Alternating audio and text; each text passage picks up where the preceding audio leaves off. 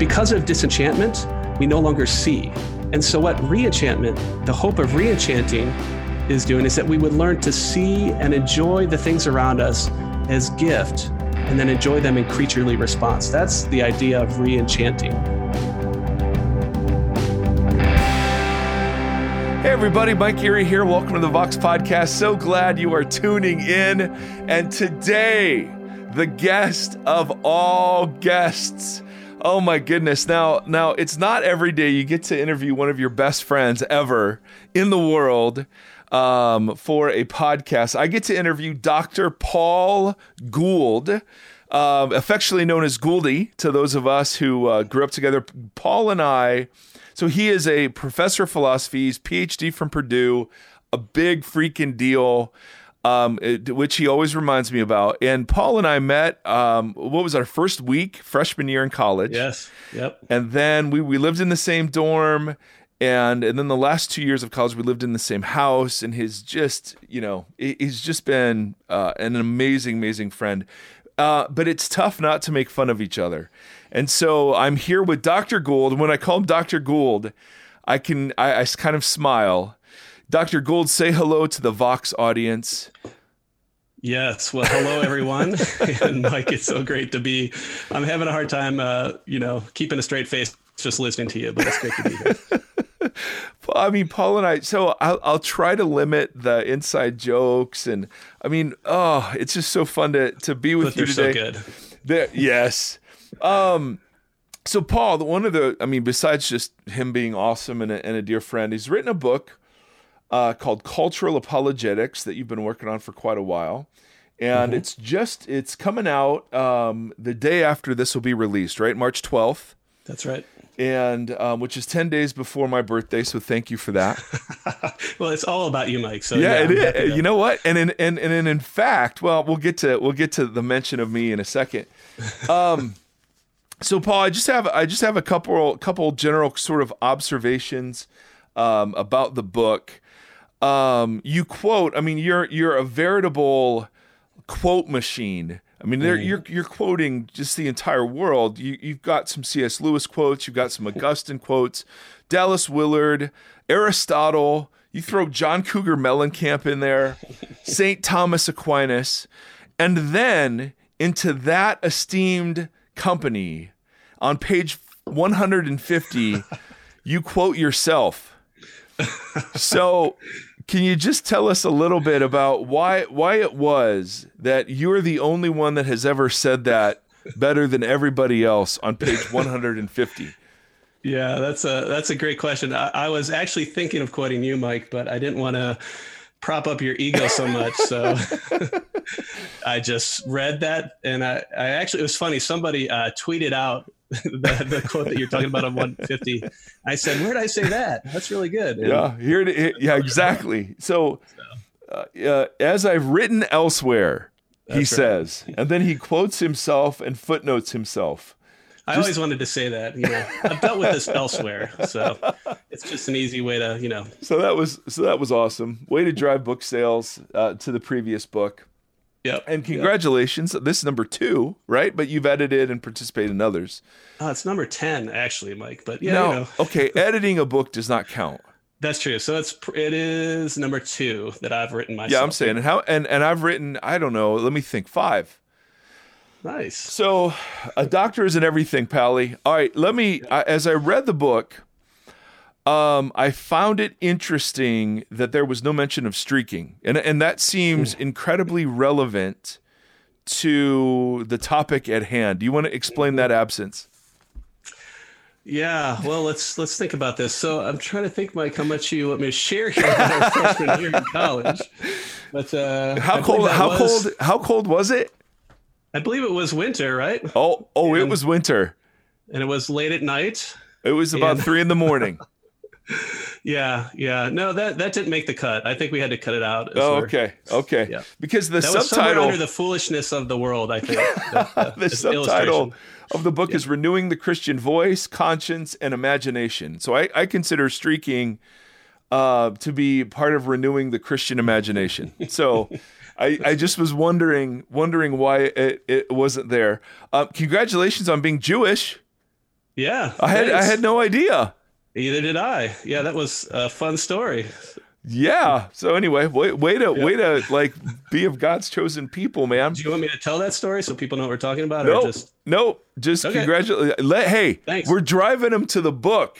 okay? Well, it explains why I look the way I look, but you know that doesn't help your listeners. But yes, I am Jewish and hairy, so uh, now I understand a little bit about why. What was the best Pearl Jam concert you've ever been to? Oh yeah, that's interesting that you bring that up, Mike. Uh, Mm. the only one I've been to, the one that I went to with you, Yes. while we, while we were in seminary, Yeah. Yes. Yes. together. Yeah, so it's fun. Our our lives intersect. You know, obviously we met as 18 year olds in college. Very mature they- 18 year olds. They re immature 18 year olds, and they re-intersect years later uh, in Los Angeles. Both of us going to seminary, and of course, one of your great loves in college was 1990s grunge bands, and so you got into Nirvana and Pearl Jam, and so I figured, hey, I might as well, you know, have Let's the do experience it. Let's do it. here in LA. So good memories. You're welcome. Now, was part of my sanctifying process in seminary. So it was great to do that with you. oh, Gouldy, it's so fun. So, so those were serious questions. Um, now let's get to the really serious questions. So, um, one of the things about Paul and I, so we both, our faith really developed both in college. We were part of a college uh, organization of of students, and we um, we participated in something called apologetics, and we we learned it, we did it. That brought us to LA to get masters in philosophy. Um, and apologetics, of course, was the the sort of rational defense of the Christian faith, answering big questions like, "Hey, how can you trust the Bible?" and and so on. Um, but but here you're talking about something called cultural apologetics, right? And what, what so what's the difference? Because you and I, would you first? The first question is, would you agree that the questions that people are asking are very very different? Um, 30 years later then they were asking. I, I can't believe it's 30 years or 20 years. Is it 20? It's, I don't know. It was in 1993, right? Yeah. So that's uh, that's 10 years. So t- 10 years ago. You were never so good at math. So So how how have you seen this? Because the word apologetics almost isn't used or understood anymore yeah. in the in the Christian world. So what do you what are you meaning by it? How have the questions changed? And then and then how is what you're doing different? Yeah, so you're right. Apologetics is a word that, in, in a lot of corners, it's not even a positive word. Uh, you know, Right. it's. It, but the idea, at least historically, apologetics is just giving a defense for the faith. So it would be offering evidence, reasons to believe. It would be responding to obstacles to the faith and things like that. Um, but what's been interesting over the last actually probably since the early 2000s and i think a lot of this has to do with the so-called new atheists Hmm. which are folks like richard dawkins and who wrote a book called the god delusion or christopher hitchens you might have heard some of these names Yep, Sam Harris. um, yeah and so they're they're sort of they're not offering anything new in terms of arguments but but their rhetoric is basically ratcheting up and one of the consistent uh, claims that they're making is that this god that we worship the god of the bible is a moral monster or christianity is evil or religion in general poisons everything that was the subtitle of christopher hitchens book and so i began to notice uh, probably over the last i don't know 10 15 years that the objections are shifting and and largely because I think to to some of the things the new atheists were bringing up, um, you know, questions about the goodness of Christianity, questions Mhm. about, um, you know, is Christianity good for the world? Is is Jesus really relevant? And so so cultural apologetics. It, of course, we care about the mind, and and so you have to continue to give reasons for faith. And we want to argue for the reasonableness of Christianity. But what I'm realizing is that there's also objections and questions is basically reestablishing the Christian voice, the Christian conscience, and the Christian imagination so that Christianity will be viewed as true. So that still matters, truth matters, but also desirable, you know, that is good and beautiful as well. Yeah, no, I've noticed that. I've noticed that as well. The argument's almost being a Christian makes you a worse person, Yeah. which, you know, is ironic given the greatest arguments for it in the early church weren't the intellectual arguments, it was just the lives of the the people who adhered to the teachings of Jesus, which is a, a fascinating thing. So you cut out just a little bit. You were saying you we, it's not just that we want to see Christianity as true. We want to see Christianity as desirable, as good for the world, as promoting human flourishing, correct? That's right. Yeah. So the idea is that it's not just true to the way the world is, but it's true to the way that the world ought to be, right? That we have all these longings and these desires for love and justice and, and beauty and meaning and goodness. And Christianity satisfies all of those too. And, and that's the piece that I think we, as apologists or in apologetics, we, we don't tend to focus on that, but that's just as important because right. it gets to the the desires of the human heart as well. So, and I think that's so important today. There, there also seems to be within the church, uh, and and by church I mean the capital C collection of all believers. Yeah. Um, there seems to be a, a, a, growing realization, and so this could be a, a partial objection to your project that that Jesus doesn't really meet the longings in the the way that often we talk about. You know, there's this whole like there's a big hole in your heart, and Jesus comes to fill it and when you when you you know are with him and and you've given your life to him then you know your needs are met your longings are fulfilled. And i and, and a huge part of the audience for this podcast and many others is the the idea that well we've we've given that a try and it just hasn't mm-hmm. worked. Like mm-hmm. we're we're we we believe and yet we're still longing we're still empty we're still looking for significance.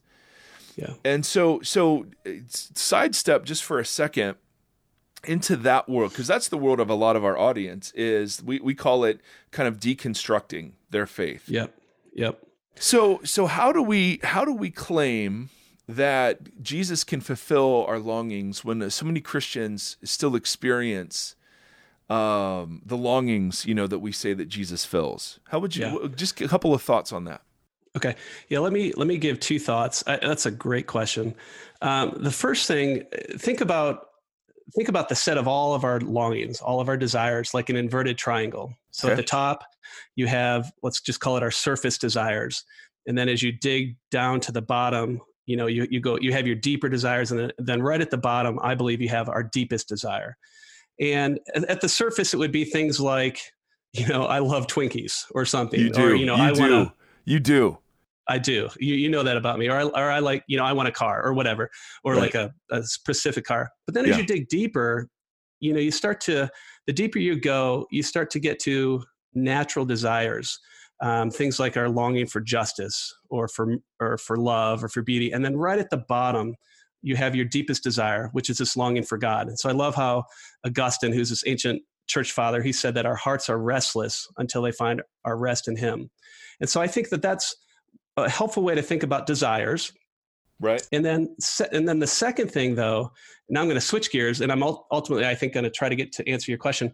Think of, um, okay, so in this life, uh, you know, we we begin with human nature as it is, you know, fallen, corrupt, uh, bent. Our hearts are bent. Our desires are in the wrong directions, and then we have this picture of human nature as it ought to be. Right. You know, this vision of the good life, and Christ would be the perfect picture of that. And then this idea of man is on a journey toward that end or, or purpose or telos.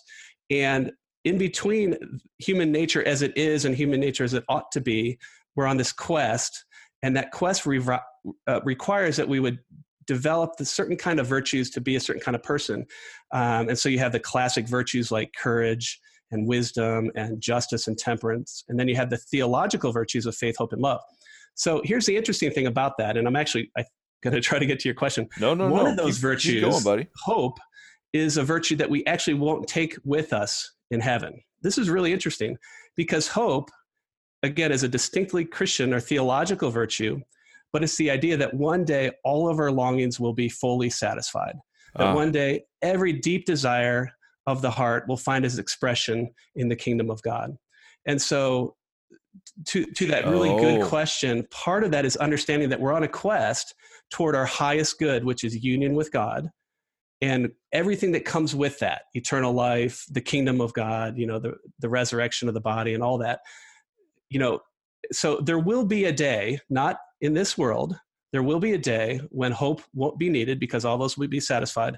But until then, um, you know, we live with hope. And that's the great, the beauty of the Christian story is that we can actually have hope even when we live in this world where all of our desires aren't ultimately fulfilled like, ah, like so does that help a little bit it does it does it does so what would you say are those core when you drill down all the way what are the core yeah. longings uh, um, I love what uh, C.S. Lewis said. He actually, it's in the chapter on hope in his book Mere Christianity. He said, "If you find within yourself desires that nothing in this world can satisfy, the most probable explanation is that I was made for another world." Yeah. And when he says that, throughout his works, he references a number of things that can't be fully satisfied, although we have tastes or glimpses of them in this world, and they would be things that are, that we yeah. philosophers might call transcendentals goodness truth and beauty i think love justice uh, all of those are are just above that deepest desire and in fact lewis in his chapter on heaven in another book called the problem of pain he talks about all of those as the things that you get when you get union with god for mm, eternity mm, mm. so i think i'm thinking of those kinds of things things yeah. that we all long for yeah but ultimately they won't be fully, you know, uh, embraced until we're with Jesus so so part of the part of the work or the project of this cultural engagement yeah. is the recognition that behind all of the the superficial stuff and artifacts of culture, there yes. are these universal sort of human longings. Good. And and no, I'm just good, Mike. Come on. Thank you, Paul. Um, and and so part of the the project in terms of of helping people the way the way I say is help help people see the beauty of Jesus. Yeah. Um, and that and that exactly right is the you know reimagining or the renewing of conscience and uh, right. imagination and so on. Um, but but that project is difficult um, when when you're not a student of culture, right? So if you're just uh, you live going into Christian school, living in a Christian, you know, uh, dorm or whatever it is, uh, and nothing wrong at all with those things, but it, it, it's you're not talking about building Christian silos uh, right. and running parallel universes. You're talking about getting to know the culture and understanding its longings and so on. But but I'm trying to get to this question. That was a very long introduction. I, I, the thing that ro- most resonated with me is this concept of disenchantment and the concept of reenchantment. So I want to spend a little time talking about part of the malaise of our world. Um, is uh, is something called disenchantment. And so, could you talk a little bit about what that is? Yeah. So, yeah, I think that um, kind of the first step in a cultural apologetics is understanding the culture that we find ourselves in. And so, that's one of the big uh, ideas in the book is that we live in a disenchanted world. Yes. So, what I mean by that is that our dominant way of perceiving is disenchanted. In other words, we no longer see the world in its proper light. So, so we use words like this to describe our world. We say that it's mundane, or it's ordinary, or it's everyday. Boring. But yeah, but that's not the way the world is, right? If you think about it, biblically, the world is deeply mysterious. It's beautiful. It's it's to use the proper word, it's sacred or it's gift. And so so the world actually isn't disenchanted, but the dominant way of perceiving the world is this idea of disenchantment. So it's been emptied of its magic. It's been emptied of it of the divine or the transcendent, we might say. Mm. And so everything is, you know, this low and leaden sky, uh, and that's all there is to the world.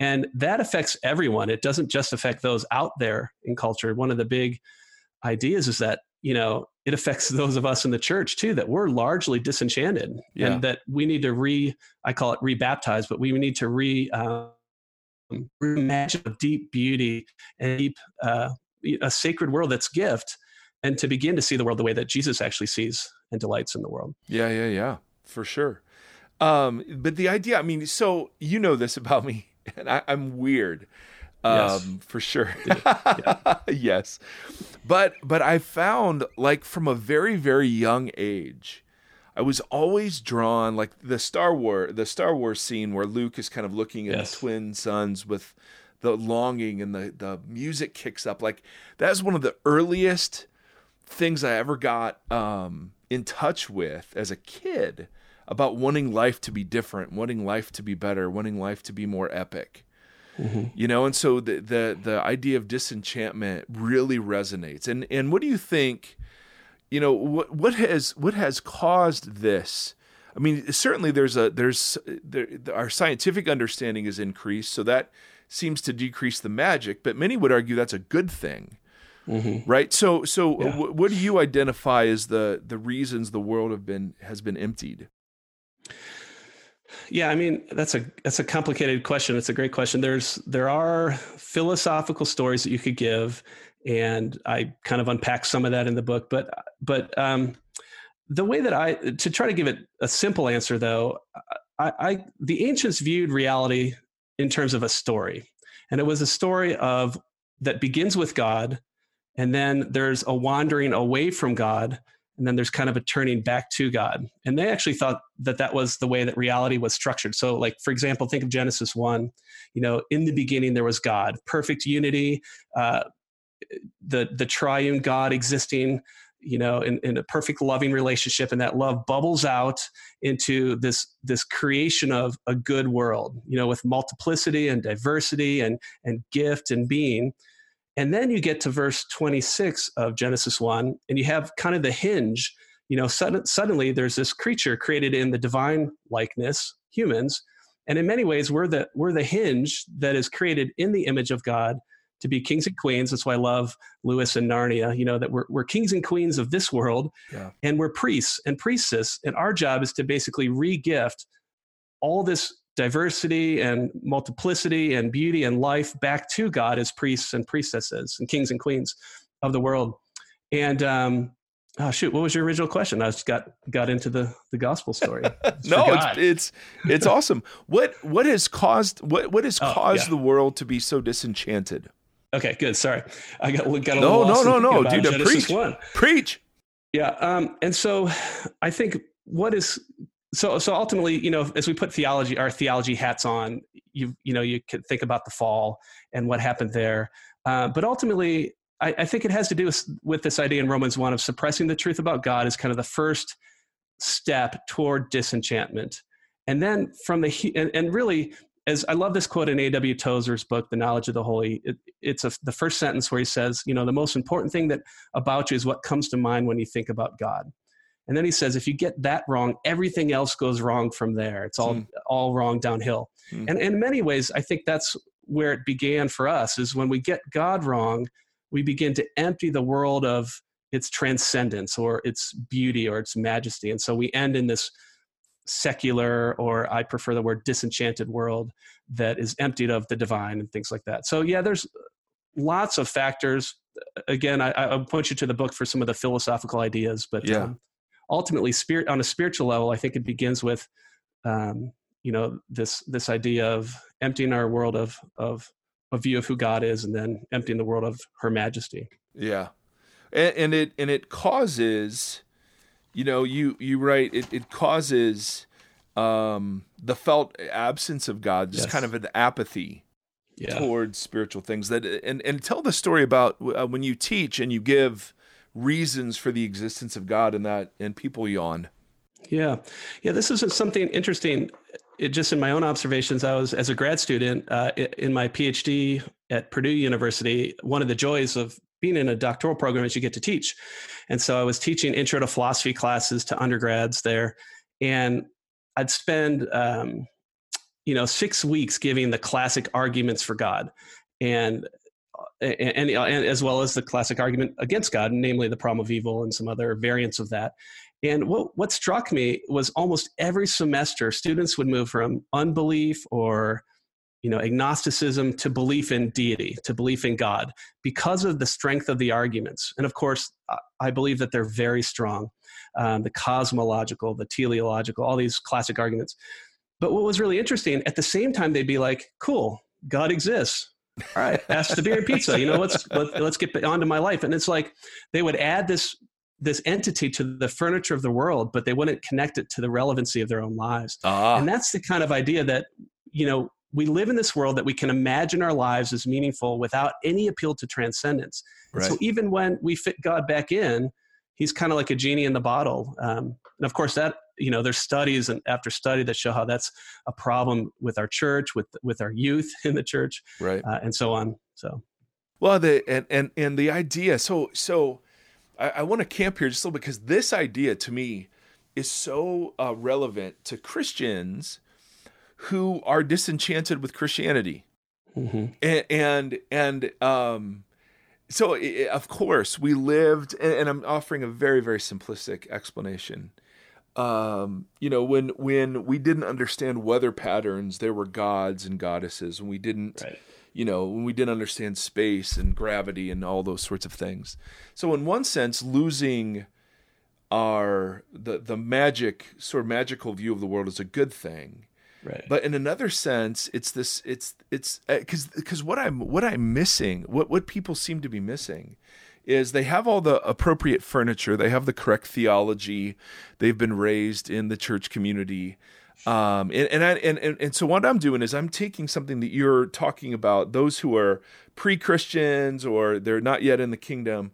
I, I want to apply it to like people who are in Christianity because I I see this disenchantment all over the place mm-hmm. in the church. Right. And um and so the idea that that there's this felt absence of God um as a symptom of disenchantment I thought was f- incredible. It was like, "Oh my goodness, that's it. That's what a lot of Christians are feeling." Right. Um but but you also say that there are two other things that describe culture today, western culture today. So we're disenchanted, yes. Mm-hmm. Um, uh, and then there are two other other things you mentioned. Um, I'd love for you to go into those two. Okay, yeah. So uh, I'm trying to do a little cultural analysis in the book, and and just to back up a little, uh, there's a, a, a missionary named Lesslie Newbigin who wrote a book. Um, he went off to India in the early 20th century to be a missionary, from, sent from Great Britain. He spends 40 years in India, comes back to his sending country, Great Britain, realizes that his own country has become post Christian, as he calls it, in the time that he's gone. And he realizes that he needs to have a missionary encounter with his own culture in the West. And so he writes a little book in the 70s called The Foolishness to the Greeks. Mm-hmm. And in that, he on the first page, he asks this question. He says, What would be involved in a genuine missionary encounter between the gospel and the, and then he says this the whole way of living, perceiving, and thinking that we call modern Western culture. Mm-hmm. And so in the book, I use that those three words. What's the culture's dominant way of living, dominant way of perceiving, and dominant way of uh, thinking in our culture to kind of understand it. And so I've already mentioned our dominant way of perceiving, which is disenchanted. Um, the other two, then, what is our culture's dominant way of thinking? Uh, the word I use there is sensate. And what that means is that we're focused on the sensory, we're focused on the material. Uh, the, and so I love. Um, sorry, I do I do pull a lot from C.S. Lewis, but I love uh, in his book, The Screwtape Letters, the very first letter, you know, you have senior devil to junior devil, and he says this. He says, It's your business to fix their minds on the stream of experience. You know, he says, Don't awaken their rational faculties because then they'll realize that they can win on their, you know, the enemy's terms. Right. But he says, uh, you know, keep them focused on the stream of experience. And that, that, describes totally. our dominant mode of thinking i think in our culture yep and then Nope. the last, uh, the last one, what is our dominant way of living? And the word that I use there is very simple. It's hedonism, and it's just this idea. Again, no surprise, right? That we go from you know one bite-sized packet of pleasure to another, right. and you know never satisfied, but always uh, seeking another episode. And so we become addicted to these little bite-sized, bite-sized packets of pleasure. So hedonism. Where does where would you say in that three three word descriptor of, of human life, where does streaking fit in? Would you say there? yeah, I knew some kind of question was coming. I, I think that's just good fun. That's just good fun. Right? That's just good. That's just good fun. Um, so how? I, I mean, I, I've and the reason you quote Lewis so much, of course, is because he he did this, and this cultural apologetics was his thing. That's right. I mean, he's par excellence, as we say in the philosophy world, or maybe not. Um, well, one of the things that's interesting when you talk about, you know, having a genuine missionary encounter, there was a study that came out, um, and it was like 47% of millennials. And again, I mean, stats, dude, but it's an interesting conversation point. 47% of millennials uh, agree that it is somewhat wrong to share your beliefs with another person uh, in the hope that they change their way of believing to your way of believing. Hmm. And have you heard of this?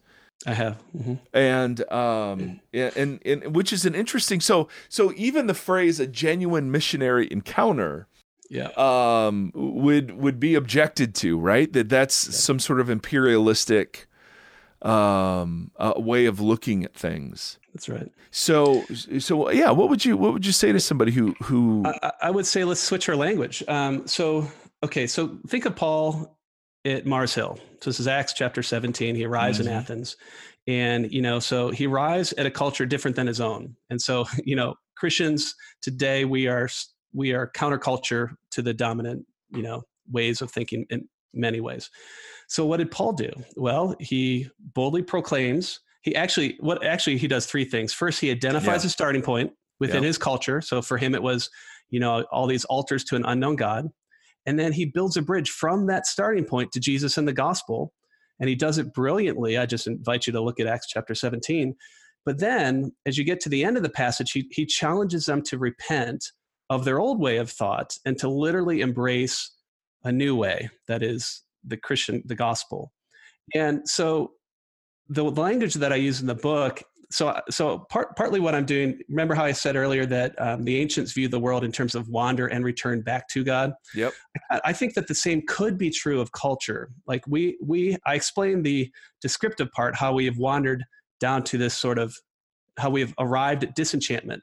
But part of the book is actually prescriptive, or at least hopeful, that we can join with God and the Holy Spirit to re enchant the world yeah. And the two steps that I talk about to get there are number one, that we need to join with God to awaken these deep longings of the human heart. But then secondly is that we need to encourage people to return to reality. And so that that would be the language I would push back then if if people don't like the idea of a missionary encounter. Well, we need to invite people in love to return to reality. In other words, to locate their lives in the story that is actually the true story of the world, the only one that's alive and understands them and things like that. And so, what I mean by that are two things, and then I'll stop. What do I mean by returning to reality are number one, and this begins with us, that we would begin to see and delight in the world the same way Jesus sees and delights in the world. And then, secondly, invite others to see and delight in the world the same way Jesus does. So that, that's that would be maybe how I would want to push back gently on the yeah yeah yeah worry. Yeah, for sure. And and I and that that's an interesting invitation um, to invite people to see uh, to to see the world and delight in it the way that Jesus did. That's mm-hmm. that's the reenchanting. I yeah, yeah, yeah. Now let's talk about that. So if it's been if it's if it's been um, disenchanted, uh, it can be reenchanted. Correct? Yeah, we, we can hope. Mm-hmm. yeah. well, and, and, I find, and again, I, I'm so sorry to talk a bit, but this man, this concept really wrecked me just personally hmm. because I look at all of the ways that I try to re-enchant my world on my own. Yeah. So um, I, I love, and I don't know why, but I love there. There's a there's a a part one of the Disney parks in Florida called Epcot, and they have this this back row of uh, like 11 different countries that are represented with authentic food and clothes and people there and for some reason i just absolutely find it enchanting. I really do. I just i i love it but it provokes some sort of weird melancholy in me. Yeah. um, when i'm there uh, it, it's this weird like scratching of an itch but then it makes it itchier right. all, all, at the same time. And or like the harry potter yes. novels. I mean i've read those man maybe five or six times and I so so I find myself, and those are just two really dumb sort of pop culture examples, but I find myself trying to, and, and I think about like I see people at Disneyland who are lifers. I mean, they are there as often as they can be. Why? Right? And mm-hmm. and it's yep. it's the it's the what Disney's offering is the reenchantment of the world. That's right. Mm-hmm. Yeah, Oh, go, go ahead. ahead. Keep going. No, no, no, no, no. I'm I'm just setting you up for you to jump in at some point because because well no no just because it's so relevant to me. Like yeah. I find myself so disenchanted with my Christian life. Um, and I've been wrestling with how to re-enchant that. You know what yeah. I mean? As a Christian, let alone yeah. as somebody who's, you know, just kind of wandering around in a in a um, sensate, uh, hedonistic sort of op- mode of operation in this world. Yeah. Let me let me say something that might sound a little controversial, but it's oh my really goodness, not. that and, and that has never happened. My idea, so that way you know, it's Jamie K. Smith. He's written a lot on um, our longings and how they focus. But he said, and I, I I've been thinking about this a lot. He said the only Christianities that will have a future are those that re-enchant themselves. Mm. And I think he's right in that idea. And and so as I is think that, is it, that Mike, why is that why Pentecostalism is the fastest growing could be version. Is it so? It's so eminent. Yeah, because God is fully, you know, there's this expectation that God is like present with us. You know, right. in the West, you know, we're we're there's all this empty space and God's somewhere out there beyond right. the universe. But that's not the way the world is, right? God is fully present. Uh, you know, I'm holding, you can't see me, but I'm holding my hand right to my face. God's right present with us now, you know? Um, I've always but, preferred your face that way. here's the thing. Um, I, I believe that God has planted daily millions of signs for him if we would only have eyes to see. And so your example of Epcot or or the foods and, and or Harry Potter, I think that these are actually these are glimpses of of this deeper reality and and these longings of the heart. So I think of it this way. So um, a philosopher named Peter Kreeft talks about how God has given us three prophets of the human soul. And these prophets are the longing for goodness, truth, and beauty. And each of these prophets uh, has been given a guide. So reason is our guide on our quest toward truth the human quest toward truth. Uh, our conscience is our guide on the human quest toward goodness. And then the imagination is our guide on the human quest towards beauty. And then again, if we put our theology caps on, what is the source of goodness, truth, and beauty? Well, that, the source is Christ. And I love how St. Augustine, he said that of Jesus, he said, You are the beauty of all beautiful things and the good of all good things. And I would just add the truth to which all true things point. And so, really, I, I think these, these signs are meant to, like you said, to awaken this longing, to set us on a journey. But because of disenchantment, we no longer see. And so, what reenchantment, the hope of reenchanting, is doing is that we would learn to see and enjoy the things around us as gift and then enjoy them in creaturely response. That's the idea of re-enchanting. And that can happen for anything, right? So C.S. Lewis, which unlocked this for me in a, in a in an essay that's not well known at all called "Talking About Bicycles." Mm-hmm. He talks. He was he used the bicycle as this illustration of these four stages that pretty much we go through that that everybody goes through with respect to everything. And so he talks about how as a child you come into the world full of human gadgets and you're just unenchanted. Mm. But then he says, you know, as a young child, you get that first bike and the training wheels come off and you enter the second stage. You're enchanted. You know, life is as it should be. Everything is you know there's fullness of joy and effortless. And then and then he says pretty quickly you know you get to that third stage which is disenchantment. And with the bike you know it becomes work. And and he says it's like you know row, rowing the oars in a galley slave you know, to the galley slave and the oars. It's just it's it's it's work and it's it's disenchantment. And lewis says that every that we pretty much um, everyone stays in this third stage but that we need to press through it. And so when with respect to the bike that we would learn to enjoy that bike as gift and then enjoy, and enjoy it in creaturely response. And I think that's pretty much what um, we should learn to do with just about everything mm-hmm. because it's all gifts. You know, the, the, um, the Jews in the first century had this wonderful practice where they would pray blessings. They would bless God for the most mundane things. Yeah. That's right. Uh, so you know there there was a and I've read the blessing about if you use the bathroom. Um, yeah, thank, thanks be to you, O King of heaven and earth, for holes in our bodies. I mean, it, mm-hmm. and and there was a sense, of course, that can become rote, mundane, and boring, but it was at least an attempt to yeah. receive every every bit of human life as as as you say as gift and then the response should be thankfulness or worship or trust or obedience right. or whatever it is Yep. Um, and and so part of the cultural apologetic project uh, seems to be this calling people back to mm-hmm. a re-enchanted world. Um and and doing that you say in awaken we awaken desire. So like uh, is that is that art? Is that music? I mean what what is how do we partner with god to reawaken desire when many of us you know feel uh kind of the death of desire in ourselves. Yeah. Well i think disenchantment has um suppressed our desires are especially those deep-seated longings.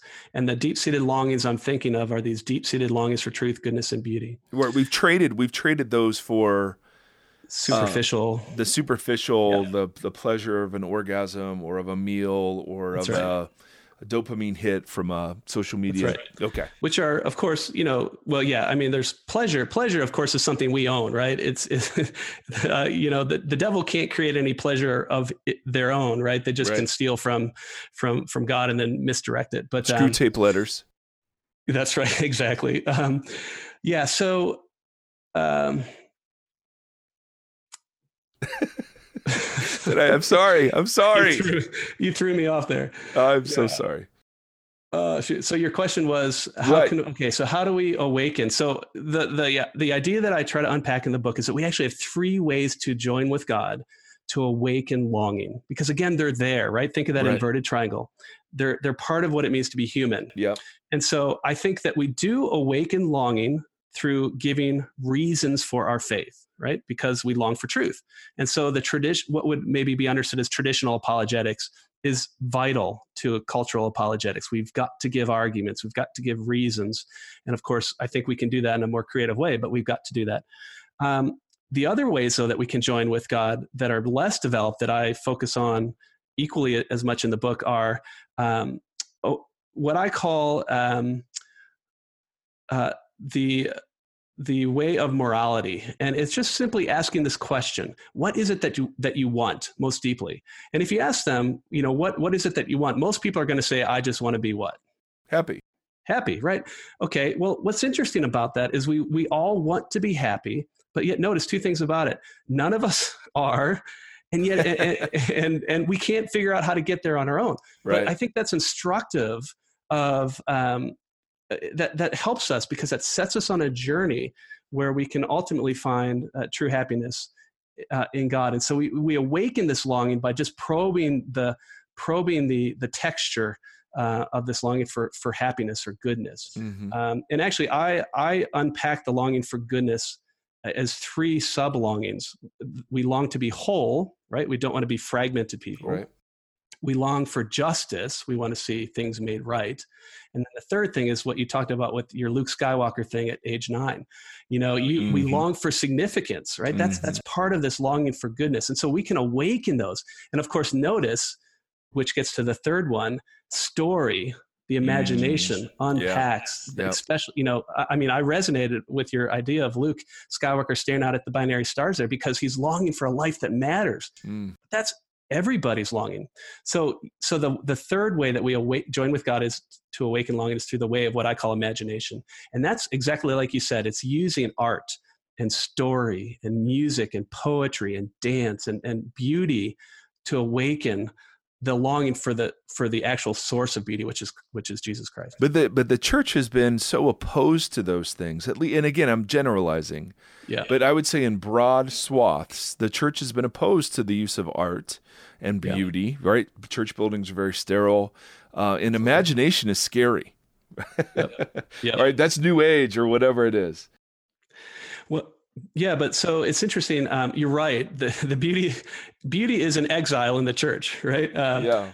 Everywhere else, our culture gets it. Our culture totally gets beauty. Yeah. In fact, I would say beauty is held captive to our culture, and it's it's used to fleece our wallets often, especially you know the struggles that many men have with pornography, for example, or things like that. But even just you know the constant push toward image.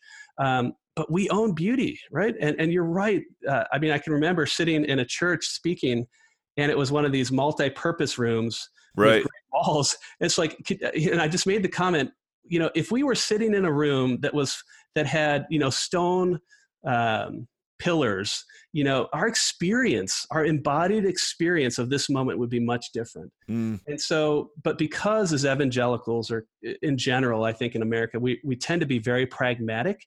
And so we're, we're concerned with efficiency and bottom lines and you know the metrics the the the, the metrics of baptisms or gospel presentations of course which are all which are for happiness for enchantment um, all of these things. And so, yeah, um, I'm encouraged that I see signs of life where Christian Christians and churches are awakening to the importance of beauty in the life. But I think, in yeah. many ways, number one, this is the most underutilized aspect of apologetics. But number two, in, in our day and age, given disenchantment, it could be one of the most strategic is to awaken people's longings. I mean, you mentioned Harry Potter through story. What yeah. is it about Harry Potter that you're drawn to? Well, I would argue you're drawn to those things that are part of the true story of the world, you know, the mm-hmm. gospel.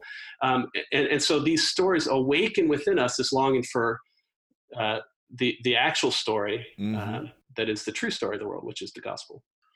So, so, um, so let's say, and let's just talk very practically for a second.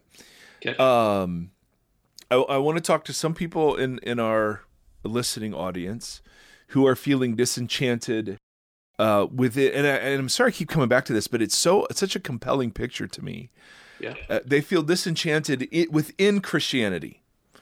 Right, they have the pieces of theological furniture set, but God just doesn't seem real. He he he is he feels absent. People are disillusioned. So how do we how do we re-enchant to the Christian faith from within it? Yeah. Oh, big question. Yeah. Okay. I mean, and I and I have thoughts. Yeah. But no one's paying to hear my thoughts, Woody. well, let me give you five ideas then. How about that? Perfect. okay.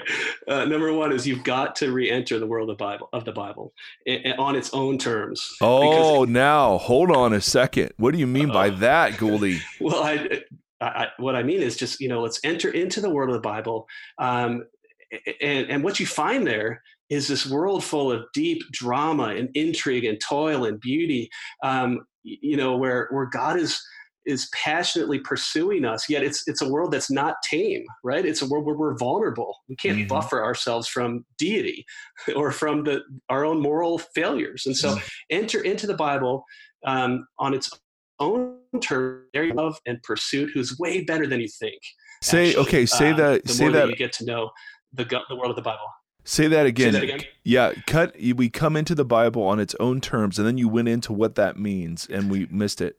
Did I cut out? Oh, sorry about that. No, yeah, no just, worries. You, you, find a you find um, you find a world that is not tame.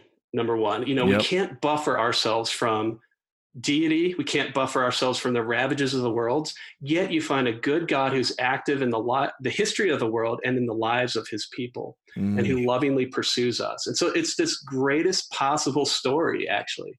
And so enter into that story, and you will find partly reenchantment because it's a it's a story because there's so many competing mm. stories in our world and they're all vying for our allegiance i know you wrote a book on this mike right oh no um, hold on, on a second there you go but all of these stories are inviting our participation. And, and so i would just ask yourself is there a story that understands? And, and, what you find is that the gospel story understands the deep longings of the heart and we find life in there because we find the giver of life. Yeah. So that's the first thing i would say. Okay. Secondly i would say uh, i've always is look for god um, actively working in your life and in the lives of those around you. So i've always been struck with um, peter and john in acts 3 they're walking to the temple this guy uh, is sitting, a, a, cripple is sitting there and asks them for money. And Peter immediately stops, looks at him. They don't give him money, but but he heals the, he heals the man because Peter was actively looking for God at work in his life and in the lives of those around him. And but that's the kind of God that that there actually is, right? God is an active God, and so begin to cultivate the habit of looking for Him in our own lives. And so, for uh, practically, what I ask my kids every day, and they get a little annoyed um, is, you know, how have you seen the fingerprint of God in your life today? Hmm. And, you know, they'll give answers like, well, I had fun in science class or, or something. And, you know, we're, as a parent, you're like, well, that's kind of a lame answer. But you know what? The hope is that yeah. eventually they'll ask that question at a deeper level and actually see that God totally. is active in their lives and cares for them. Should I, do you have something to say or should I keep going? No, no, dude, we're on number two. You got three more. Okay, three. Um, so here's so here's a I am a professor at heart, so here's a challenge. Read authors, and I'm thinking theology and philosophy that hail from a more enchanted age, right? So mm. 500 years ago, just about everybody viewed the world as, as a sacrament, as, sa- as sacred, as enchanted. And mm. so read Augustine or Athanasius or Boethius. If you don't know who these people are, look them up. You know, I would say, actually, I would say, why don't you start with Augustine's Confessions? Because you get all the juicy Hollywood tidbits of a, of a, you know, a, a, a kid that's into sex and, and, and, and beauty. Uh, but then he has this encounter with the divine and his life changes. So read Augustine's Confessions to, to see what people looked at the world like from a time when things were more enchanted. Yeah. Uh, fourth, so this is again might sound provocative, but um, look to the artist in our own day and age that can help us see the world in its proper light. Hmm. And so I think that artists today, Pearl Jam, you're saying like uh, Pearl Jam, I mean, clearly Pearl Jam, clearly, and whatever else you listen to now, like, um, you know, but uh, artists help us see reality in its proper light, and in, in some ways they pull back, they, they give us, they pull back the curtain, and they give us a glimpse of reality as it is, and so I'm thinking of artists like, well, I'm thinking of literature now, but you can expand this to other forms. Um, people like Wendell Berry or Marilynne Robinson, or mm. even C.S. Lewis or J.R. Tolkien. Um, these are people that that will help re-enchant the world. So, for example, Tolkien, he wrote a little essay called "An Essay on Fairy Stories," and he said that there's a kind of escape that might be heroic. Um, into these secondary worlds of fiction. And he says they're heroic because this world is painful enough, right? And, and so if we can enter into stories and find consolation and recovery in them, in these secondary worlds of fiction, well, then we come back into the primary world when we put the book down or turn off your Netflix binge if that works. Um, and, uh, but we find recovery. And so I would say look for those authors or hmm. even shows or, or other forms of art, poetry, dance, music, and so on. And then um, is that four? So number five, uh, bring beauty back into your life. And mm. so in everything that you do, do it with beauty in mind, whether it's making an omelet or a tweet or a PowerPoint or whatever. Laying, you're mowing your lawn, do it with beauty in mind. And, and I guess just learn to cultivate um, the habit of getting out in nature, you know, or, yeah. or, noticing the beauty of a, if you have kids, when you go take them to baseball, the beauty of a, of a, of a swing of a baseball bat, or if you go to a dance, uh, you know, the, the, sublimity of a dance move or things like that. So if you cultivate beauty, um, the habit of looking for beauty yeah. around you, well, that'll help re-enchant your world. So how's that? Is that a good start? That's a great start. And speaking of looking for beauty, uh, I have a calendar out and uh, you can, you can go on to mikeerre.calendar.com org, and um, you'll particularly I don't know if like, find consolation in that. that might, not be heroic. You need to particularly look at February. February is a, a really good month. is that the streaking month? no, I just had to get one of those big like Lexus car bows to kind of so it's it's me and a bow, and that's all I'm going to say about it. That's um, a great image. Thank you for that. Ray, we're re-enchanting the world, baby. all right. So Gouldy, great work, man. I'm so proud of you, and and really, um, the the one thing like. I, I uh, like cultural apologetics. I like the term and I like the concept, but I, I was like, I was a, just a little bummed we didn't have like kind of a more beautiful title. Um, yeah. yeah. Just because, and that's why I wanted to have you on was to explain this is a much richer, uh, deeper, and I think uh, a more compelling way uh, to speak into the world about what Jesus is like than uh, a, what what a lot of us have kind of grown up hearing and doing. And uh, so it's it's called Cultural Apologetics. Paul Gould, G O U L D.